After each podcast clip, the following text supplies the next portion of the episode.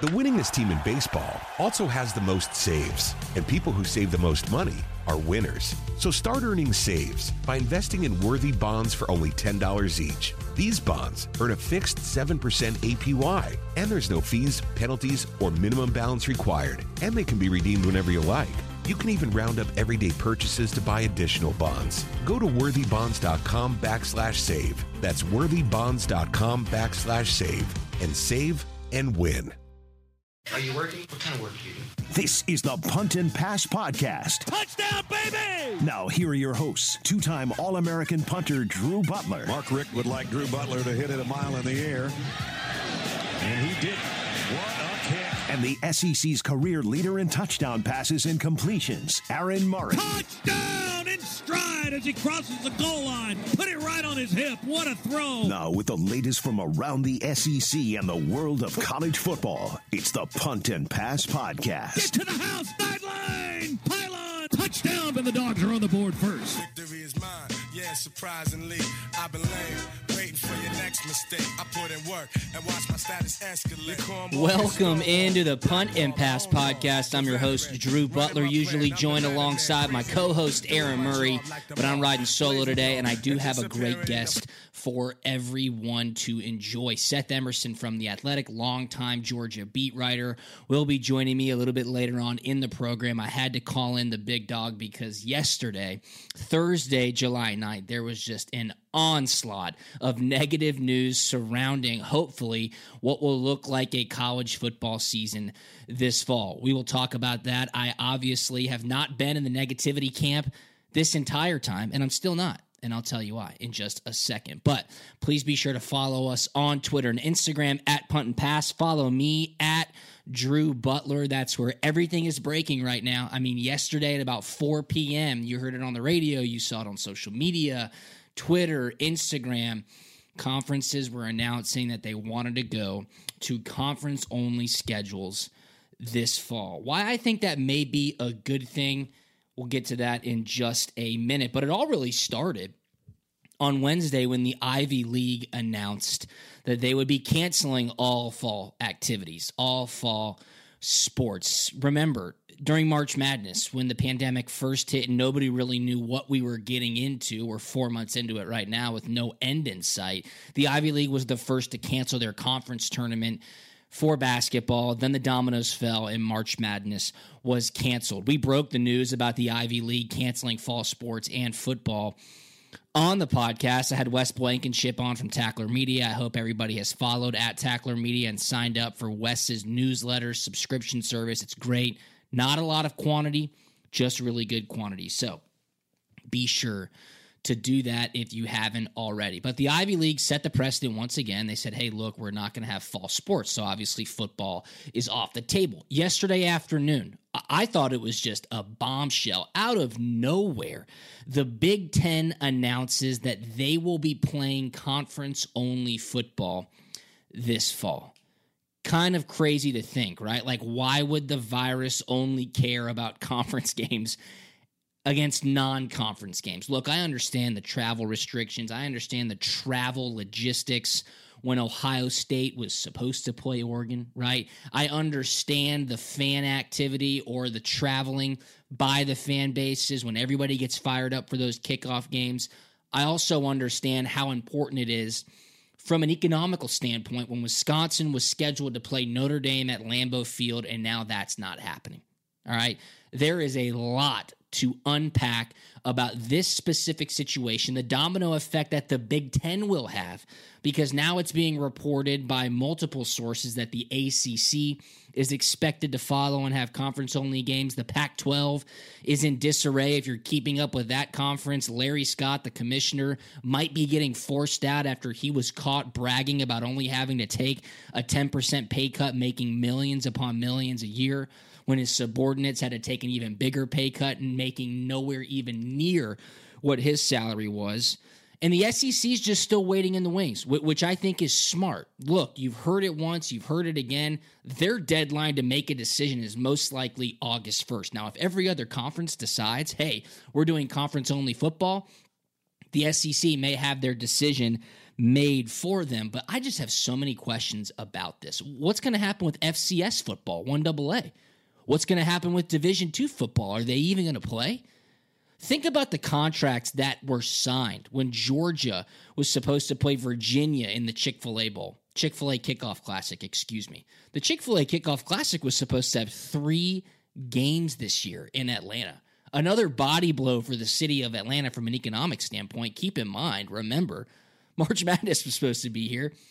The Masters was supposed to be in the state of Georgia in April, now rescheduled for November, fingers crossed. Now, college football kickoff weekend, which is great, which is fantastic. SEC Media Days have been canceled. Those were supposed to be in Atlanta. Just a tough time just a really tough time. And I'm bringing Seth Emerson on to unpack all these questions. I've got questions from social media that some of you are asking. We will get to those. Is spring football a viable option?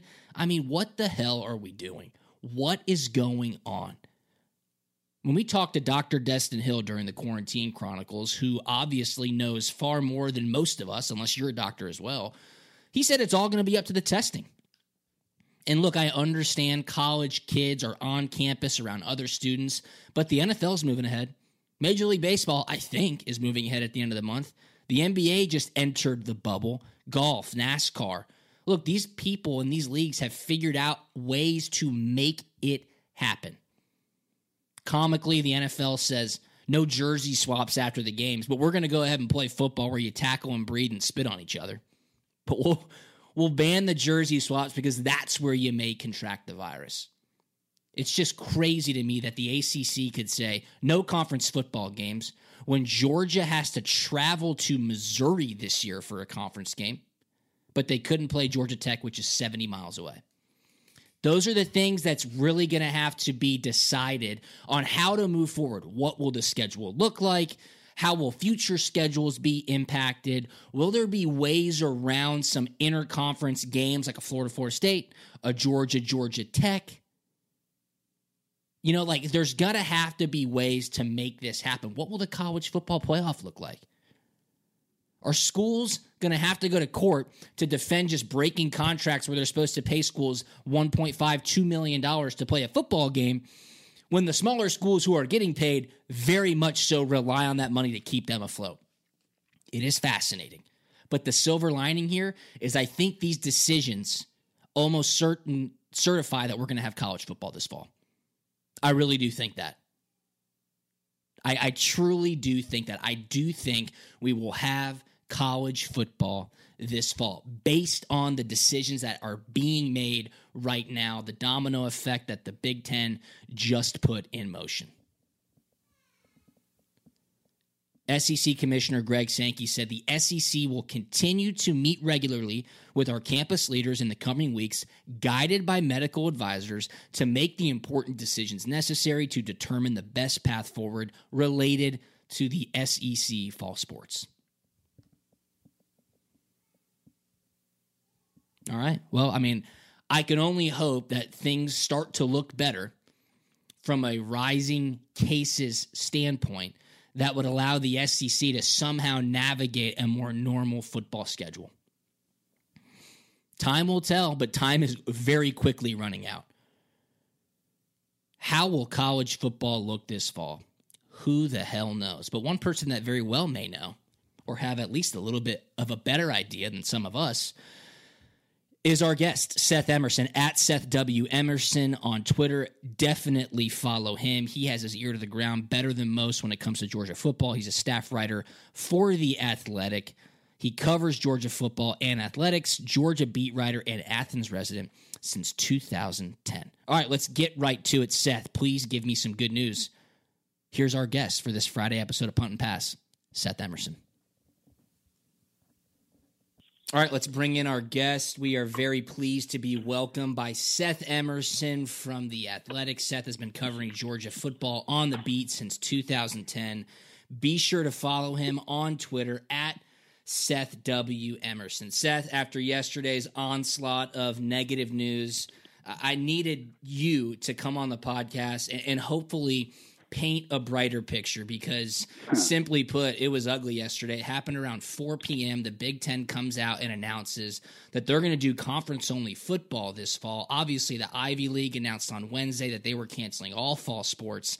ACC expected to follow the Big Ten's lead. The Pac 12 is in disarray, and the SEC is sitting quietly in the wings. Is this a good thing for the prospects of college football this fall, or, or is this negative and only going to get worse? Well, I mean, there's a couple ways to look at that. Uh, one is that we're just obviously trending in the wrong direction. All the news seems bad, and that what they're trying to do here is salvage something that now kind of seems inevitable that it won't happen. The flip side, you want me on for the brighter side of it, and this occurred to me yesterday too as all this is going on. And by the way, it's only the Big Ten so far that's done this. Um, the Pac 12 may or may not follow suit. I don't think the ACC is going to do that immediately. Uh, they decided last night, my colleague Matt Fortuna reported um, the ACC met and said, We're not ready to do this yet. And I think a big part of that is figuring out the Notre Dame component of that for them, but also that they've got these four and there's four annual rivalry games, such as Georgia Georgia Tech between the ACC and the SEC, and there's two more ACC SEC matchups this year. I believe. Um, and well, yeah, one of them is Georgia, Virginia. So you've got four or five schools in the ACC that are going to say, well, hold on, let's not just throw those overboard. I think what this is all about is about part of it is just getting rid of group of five and FCS non conference games so that you know they, they're kind of unnecessary at this point. They're not a moneymaker anymore when you're not going to have fans in the stands. But it's also schedule flexibility, which is if you keep it within the conference, you can maintain testing procedures for everybody, uniform standards, et cetera, et cetera. But I think teams are going to want some flexibility to schedule out a conference. And then to get back to the bright side argument about this, is they're trying to find a way they're not announcing the season is off. They're not announcing we're waiting till the, the, the, the, at least the September slate is off, which is at this point, if I had to predict anything, Drew, I'd say that if the numbers are the way they are now, or trending that way, late July they announce we're postponing, you know, workouts or whatever, postponing the start of practice, postponing the start of the season. So the September slate is off, which is a lot of non-conference action anyway. Um, and they're going to aim for October and hope the numbers get better in October. So yeah, the bright side argument of this is that they're trying to make a season happen. They're trying to salvage something, and a conference only season in every conference is not ideal, but it's better than nothing.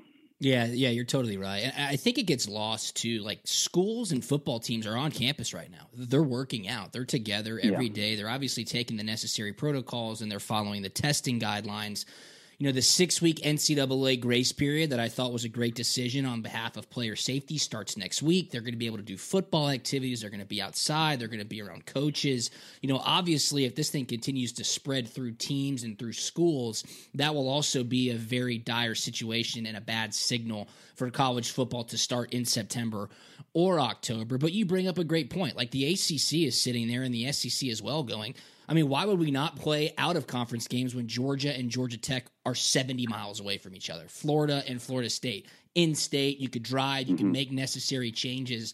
I mean, just thinking of having no cupcake games, if you want to call them that, FCS games, Division two games, whatever. My first thought process goes to what happens with the FCS in 2020? What happens with Division two football? What happens with the contracts that these schools sign with the smaller schools to pay them to come play? You know, force majeure, which is an act of God. Good luck trying to argue that in the court of law. I mean, there could be real repercussions down the pipeline for these schools that are sitting there going, you know what? Nope, not worth it for us. You guys are going to have to figure it out, out on your own. We're just going to focus on conference only games. And I also feel terrible for our buddy Gary Stokan at the Chick fil A and the Atlanta Sports Council Committee. He had three games set up for this Chick Fil A kickoff weekend, and that is not looking good at this point. So mm-hmm. where where will the common sense come in, and really the schedule flexibility to sit there and go, hey, Georgia and Georgia Tech have played each other for 120 or some odd straight years. Why stop now? It just doesn't seem to make sense. Yeah, I, when you talk to people and they say the reason to go to conference only is so you have flexibility. Let's say you're you're keeping week one, September third, uh, or whatever it is. It's I think maybe Georgia's Virginia September fifth, but you, you, get what I mean. Yeah. We're, let's say we're keeping the schedule, but you're going to conference only, so you're keeping the number of weeks, but you're de- decreasing the number of games, but you're keeping everything in house. And I guess this is the Big Ten strategy so let's say 10 games for 14 weeks. Um, be you know, but let's be generous and say like the championship games maybe moved back a week. Um, and and by the way, that's that's you know how we always talk about when we get to December and once the championship game ends, championship games end, you've got this like college football seems to go dark yeah. for three weeks, other than the New Orleans Bowl and whatever. The, the built-in advantage it has, if they want to buy time, is that they have December. They can just have an NFL style season where they start in October and go straight through. Mm-hmm. No, no, you know, championship games around Christmas, and forget the small bowl games. Just go to the playoff and the big bowls. Um, we'll see what the state of the nation looks like in late December, early January in terms of playing bowl games that aren't related to the playoff, whatever. I also would propose that this is the year to go to eight. Um, just you know, you can say it's a one-off, but for the playoffs, I mean, because that's for the sake of fairness. It seems like they'd have to do that, right? Wow. Because, yeah, I haven't thought about that. Be, because if, if you've got four, con- if it ends up being this way, where it's five conferences plus Notre Dame. And for the purposes of this, Notre Dame is going to be folded into the ACC for, for sure. this year for scheduling purposes. But still, you've got five conferences that are pretty much playing only each other. Um, I mean, I'm, I'm, assuming that you're still going to have your Georgia, Georgia Techs, and Florida, Florida States. I think allowances are ultimately going to be made for those, but I don't know that for sure. But even then, you're not having these. I mean, like Alabama, USC. I mean, you know, that doesn't look like it's Ohio State, know? Oregon. Right. Yep. So, it, out of fairness, I don't think you can have a four-team playoff where when you have five conferences just playing each other. Um, so this would be the year to go to eight out of fairness, quote unquote, but also making more money by having four more games. Um, and they're going to need that money to make up what they're losing already. Um, but to get back to why do this, why go to conference only? If you have 10 games, let's say, within your conference, you allow yourself time. You have four or five built in bye weeks. If we go to that plan of like, let's say the championship games are not where we're planning them, they're going to tentatively be like around Christmas or mid December. Then you have built in time to move things around. If a team has an outbreak, uh, if things come up, and you, this way you don't have to cancel games, you can keep them in house. You can move them around. You have flexibility, and again, the, the uniform testing standards I think are a, are a big deal also. But if the thing is like, I don't buy the travel argument thing. Um, I don't know why for instance, Alabama getting on a plane and going to USC, going to LA, is any safer than getting on a bus and going to Auburn. I mean, you're you it's it's a matter of who you're like. What about coming into Athens?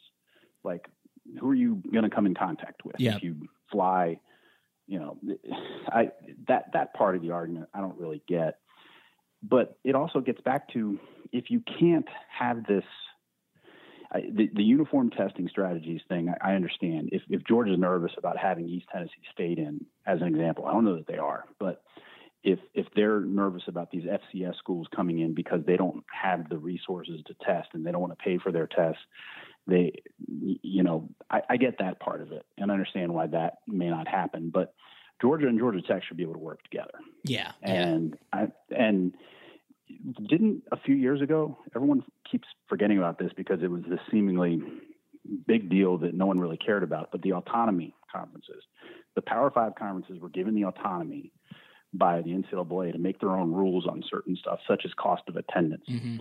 Shouldn't they be able to get together and have uniform testing standards and, and other stuff regarding this? And I think there's some people in the Power Five conferences that think they should, which is why they were caught blindsided by the Big Ten yesterday, because they apparently have a Zoom call every morning or a conference call. And Kevin Warren, the Big Ten commissioner, didn't tell everybody this was coming um, either because he didn't know it was coming or, or he just chose not to. And so I, I, Big Ten is going to be on an island, I think, for a little bit here. It may end up going that direction, but I wouldn't bury the Georgia Georgia Tech game for 2020 yet. I'd, I'd still bet that if there is a 2020 season, that that game's going to be part of it. No, you bring up a great point. Like like the travel, you know, the travel restrictions that you're going to be reading about as to why conference only would make sense. I don't buy that either. And I saw a great tweet from the Pickle, which is a sports satire website. They said six and a half months into the global pandemic, we have finally made an important breakthrough. The virus can only spread via non-conference games. I mean, that's really yeah. hilarious because yeah. it just doesn't make sense. You just said it you just said it. And from my experience as well, when you're traveling, that team, you're in a bubble. Whether you think about it or mm-hmm. not, you're so sequestered. You don't see anybody. You're in the hotel for, you know, 18 hours and you go to the stadium, you play a game, and then you're on a plane and you're out of there. But, you know, those games that you just mentioned, Alabama, USC, probably not going to happen. Ohio State, Oregon, not going to happen. Wisconsin, Notre Dame at Lambeau Field, not going to happen. I mean, that's mm-hmm. tough because those are the great aspects of college football. And for the college football playoff, as you mentioned, do they go to eight? Those out of conference games are so pivotal in deciding who the top four are at the end of the season. I think it will be fascinating to see how the college football playoff committee makes their decision because they're going to have to announce it before the season starts. And they're obviously talking with their voting committee and all the commissioners. That will be really fascinating to see how it plays out. One last question for you before we get into some of these fan questions. Is spring football even a viable option? Because I've said no from the entire start. It just doesn't make sense to me. It is a viable option only if there's no other option. Yeah. If they can't make it work in the fall. And again, postponing the fall doesn't mean like postponing all of it. Like we could get to late July and say, and like I said, this is what I would predict right now, unless we get to late July and case numbers are starting to go down, the death count looks like it, it didn't go up, um, et cetera, et cetera it, which is something I, think we're all hoping. Yeah. But if that doesn't happen, I think they get to July, they may postpone September. So then you try to do October onward. Then if you can't do October onward. Mm-hmm. I think you do November onward. Um, I mean, you may keep punting a month by month until things get better. And I, I, I don't, I mean, I may be totally wrong about this, but I, I think, like you said, the closer you play the two seasons, the 2020 season, if, even if it's in the spring, and the 2021 fall season is not good. So, what if you can start it in December and then wrap it up in February? Um, that's that's better than than starting like in February and going to to April. Um, it, it's a it's a last resort option. It it would certainly not be ideal. You'd have the Trevor Lawrences and Justin Fields of the world opting out. Um, yeah but it would still provide that revenue. It would, it would, you know, and we, we talk in terms of everyone keeps talking about in terms of revenue and games and entertainment and whatever. And I think a lot of times we forget about the players. And I, I realized that in college football they don't have a union, and in college football, frankly, they don't have a voice. Um, that's a that's a problem with the the culture of of college football, where you know I, I can't call up Richard LeCounte and say, "Hey, are you comfortable with playing this year?" Or, or you know, what what does everyone on the team think? Mm-hmm. But the sense I do get, and and I've tried very hard. I did a story talking to recent former players who do talk to current players. We we at the Athletic and the ESPN also did anonymous player surveys. Um, but the sense I get is most guys do want to play. Yeah. And so I think sometimes people project their own opinions on players and assume that because they are essentially unpaid labor, which in a lot of ways they are. Uh, that that they either don't want to play or that they want to play but they need to be protected from themselves. And and I don't think that's fair. I, I think to so many guys who this would be their last year, and you can say, well, they would get another year on the back end, but they'd be another year older. Mm-hmm. And it, I, I, think there's a lot of guys that do want to play, and I, I would, I, I, think that has been lost in this is is the players and their own desires, um, and I, I would hope that that gets taken into account more as as we get closer to making decisions on this. I, I, agree with you. I mean, I mean, from my experience, players want to play, right? And I don't know if that's me projecting my opinion on what I think about them, but that's why they're all there right now. That's why they're around yeah. their teammates and enjoying their time on campus with their boys, with their coaches, doing what they love to do. One, because they don't know any better, right? I mean, they went to Georgia, they went to USC, they went to Alabama to play football. That was taken away from them being around their boys from March until May. Now they finally get a chance and they're all in. I mean, you don't hear about college football players like a Nick Markakis with the Braves saying, Hey, I'm just going to sit out this year. We'll see what happens. Hopefully everybody stays healthy.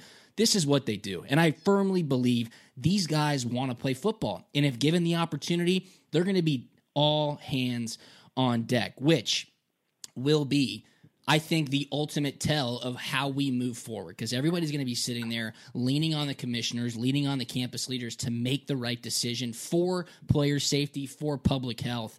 And hopefully that moves towards more football or as close to regular football as we can get. But do not get it twisted, people. Okay. Yes, obviously the public health aspect has huge repercussions on the decisions made, but it's the bottom line. Okay, it is an economical decision. A compromised football season will have a dramatic effect on the revenue generated. No football season at all would have maybe irreparable effects of from a revenue standpoint of not having any football and I think that's what will drive the decisions as bad as that may sound. I really do think that is what happens. Tell me this, Seth. You mentioned about players like Trevor Lawrence or Jamie Newman sitting out if, if it were to be pushed December, February, March.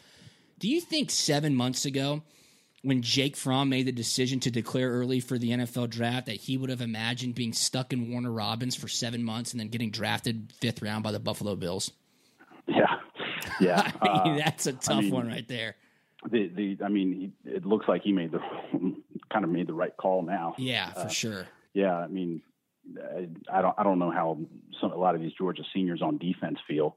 Um, although I think that they, you know, if they were surefire first round picks, Monty Rice, Richard LeCounte, et cetera, they would have gone.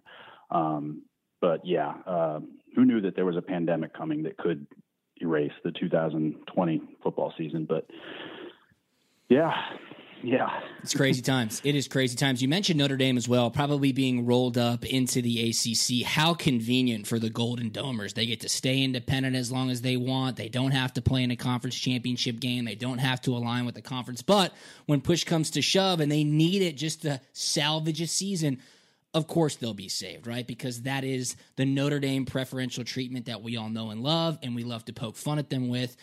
We're going to jump into our social media questions. We have two off the bat from Jason Simonovich. Shout out Peachtree Ridge High School. His second question we'll go with first. He said, Could this be the final push for Notre Dame to enter a conference fully? Uh, I doubt it. That, I don't I mean, think they'll, so. They'll play an ACC.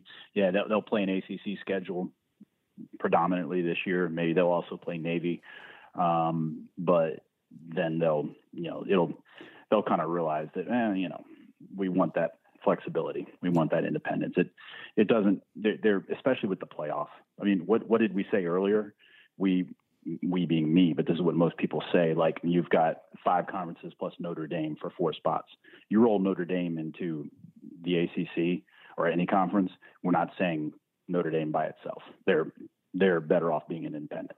Yeah, and they don't have to join the well. They don't join a conference because they don't have to. I mean, them being independent right. gives them so much financial and scheduling flexibility to where, look, they have it made, and it's because they're Notre Dame. It's as simple as that. He also asks a really good question here: presuming conference only scheduling, would or could this lead to cross network television broadcasts, even if just for a single year? CBS covering more than just the three thirty SEC game, for example.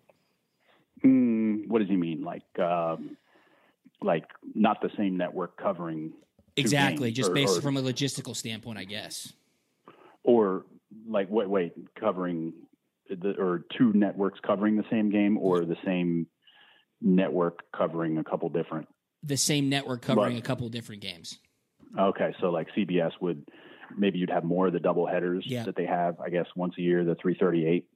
I mean, I don't know, maybe. Um, there, the, I think the TV networks probably behind the scenes are being consulted a lot on this. They are. Um, I don't think they're dictating terms, but you know, something that I, I was talking with someone earlier today is uh, an unknown in this is we're kind of assuming that if there's no football season, that they lose all that TV money.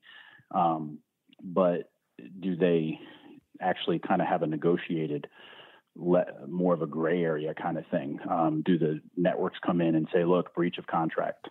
Do the conferences, which hold the TV, you know, rights, who have the contract, say no? We had a, you know, we had a pandemic. I mean, we don't know what the clauses are, what the force majeure clauses are there. Um, we do know at, at the minimum the TV networks say there's no inventory. We're, we can't really pay you for this. Um, but it, it has a. It reminds me a lot of the non-conference games. I've I've been going through.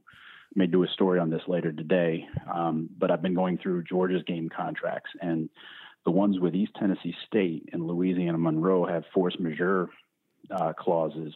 They don't mention pandemic, Yep. but the language is enough that it says if the game is something like if the game is it, it's impractical to play the game but what they say is that if it is impractical to play the game the best efforts must be made to reschedule it by both schools. Mhm. and my reading of it and it may not be Georgia's reading of it but my reading of it is that if the sec just says all right we're canceling the games um, then east tennessee state and louisiana monroe have a right to say we, we still deserve that money. We're not the ones that backed out. And everything I've heard says that those two schools are still saying they expect to play those games, which may be, you know, a public stance in order to establish that if you pull out, we still need that Yeah, money. yeah, hundred um, percent. I so- mean, I hundred percent agree with you. And I talked to some legal buddies of mine, and they said simply, and I said it earlier when we jumped on the phone call. Force majeure is one of the hardest things to argue for in the court of law. I mean, good luck saying, and I understand there's language in there, um, and it has to be an act of God, and you, and you must make the best effort to reschedule the game. Pandemic insurance and force majeure are two very separate things, and I highly doubt that pandemic pandemic insurance is written into these game contracts. They probably will in the future, but um, as of right. Right. now, like what Wimbledon did, and they cashed in that huge policy. I don't think college football had the foresight to kind of dial that in for these out of conference games. So, what will happen? Who knows? But those games, and like you said, the payments that are supposed to go to the smaller schools are so imperative just to them staying afloat. I mean, that's why they do it in the first place. Cliff Harrison said he's okay if they push it to spring for one year. NFL in the fall and college football in the spring sounds like heaven to him. I don't know. I mean, we mentioned it. It could happen. I like your idea of kind of punting month by month, and that's how you would get to Yeah. spring as like a last resort type situation. And then our final question is from Brandon Simmons. He says if every conference goes to conference only schedule and ends up actually playing, how does this affect future season scheduling? Uh, if they say that again, if they If they play do the- play conference only schedule and actually Oh, okay. end up playing, how will that affect future season scheduling? I, I would anticipate that 2020 is just a season that is kind of said this is an asterisk season, Yeah. as in we just kind of, you know, Georgia's or the SEC's schedule wraps up 2024, I believe. Um, they, I think, would probably take into consideration, like if the SEC goes to 10 games, for instance, and only 10 games this year. Um, so Georgia adds, let's say, a trip to Texas A&M, and Ole Miss comes here. I'm just pulling that on my ass, but um, then they, maybe that will be taken into consideration. That, like in 2025, Georgia won't be going to Texas A&M, as I guess they are in 2024. But you get what I mean. Like they'll they'll take things into consideration on those and on the non-conference games. I, I kind of do think, like you said, force majeure is hard to enforce in court, and I'm not sure it's in anybody's interest to go to court or to really fight over it. Yeah. So, I, what I suspect is that like a Georgia and Louisiana Monroe I mean, Georgia would probably just write a check yeah. to East Tennessee State. I mean, five hundred fifty thousand. You know, Kirby Smart spends spends that much on helicopter rides in the month of June yeah. normally. Um, they'll just write that check. Louisiana Monroe, a little dicier because it's 1.75 million. Um, I would imagine kind of a negotiated settlement there with, you know, maybe you give Louisiana Monroe half of it and promise them another guarantee game in 2024. I think things like that are going to happen because there's only so many group of five schools that you don't want to alienate one because then the price goes up to get others. the sure. price is already going up. So um, this is getting into the weeds a little bit, but that's that's my read on it. What's your thought process on like even the FCS schools? Say that they get hung up and the school that they're supposed to pay for play says, you know what, we're not going to pay you guys. Does the FCS have a season this year? I mean, you can answer that one quickly, yes or no. That's where I think uh, the domino effect yeah. really is. Yeah, I think I think it could be. I think, um, I mean, you're already seeing it on the Division two level. Um, I think FCS schools are smart to hold out right now to try and get those checks yeah. And make sure that they're not the ones that are contractually obligated to back out, you know. Um, but um, I, that's why I would be surprised if like FCS conferences start bagging it, but like Division two conferences aren't gonna aren't gonna do that. They're yeah. not. They don't. They're not on FBS schedules. They're not. They're, they don't have guarantee. They don't. They don't have.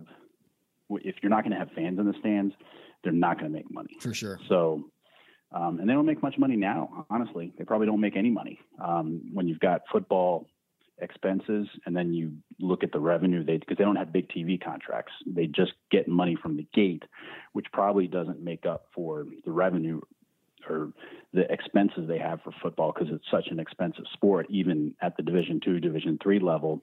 But they play football because it, it's a unifying force for a school and, and everything. It gets it's a it's a way to get your name out there, that kind of thing. But um, this year, maybe the year that a lot of, I mean, maybe the year that only the FBS level plays. Yeah, no, that question was from Michael Love, and I, I, I, agree with you on that one. And this is the final question for you, Seth. You mentioned that 2020, this this football season, may just have an asterisk next to it. And, and you've covered Georgia since 2010. You live in Athens. You know the pain, the suffering, the heartache that Georgia fans know and are accustomed to. What's your odds that you would put on Georgia running the table, winning the SEC, winning the national championship with that little asterisk next to it? Uh, how many people remember that the Braves year was the year that they started late? Oh, I did not remember that. Yeah, well, there you go. There's your answer. All right, cool. I like that. I like that optimism. See, that's what we need around here. We need people finding a way. That's if everybody plays. If everybody at the FBS level plays, then who you know, and it, you know they could if everybody at the FBS level plays and they play like an eight game schedule, but then they go to the playoffs yeah. and Georgia wins that. You know, I mean, there could end up being extenuating circumstances, but I just I don't see.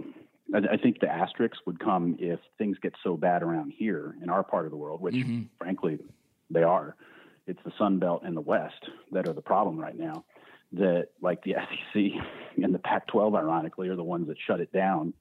Um, and like Boston College wins the national championship. it's one of the few programs standing. That would be fantastic. That's an asterisk. Yes. Everyone at the FBS level plays, I think, you know, people, Great. people can say it, but like it, it, I don't, I don't think it would, like you said, who remembers? Yeah. No, I totally agree. Strike short in year. I totally agree. Well, Seth, thank you so much for your time, my man. We had to bring you in to get some perspective on these news stories, and, and everybody knows that they're going to continue to rock and roll because time is running out. I mean, August first is yeah. two and a half, three weeks away. It is right around the corner to where real decisions are going to have to be made. And be sure to subscribe to the Athletic. Follow Seth on Twitter at Seth W Emerson. He has his ear to the ground on everything college football and specifically Georgia football. So make sure that you follow him and subscribe to the Athletic. Seth, thanks so much, my man. Have a great weekend. Huge thanks to Seth Emerson from The Athletic. Be sure to follow him at Seth W. Emerson on Twitter. He keeps you up to date with everything going on in college football, specifically Georgia football. But you need him now more than ever because this week has ended on a crazy note regarding the prospects of college football and the 2020 season. So we very much appreciate Seth taking some time out to talk to us right here on Punt and Pass. Thank you for always listening. Be sure to follow us at Punt and Pass on Twitter and Instagram. I am at Drew Butler. Aaron is at Aaron Murray 11. And keep in mind, www.puntandpass.com will be new and improved, up, ready to roll by the end of the month. We got a merch shop, we got a blog, we got a partners page, we got videos. We got everything you need to make sure that you are the smartest college football fan in the country. And guess what? You already are because you listen to Punt and Pass. So, everybody have a safe and healthy weekend. We will talk to you next week. See you.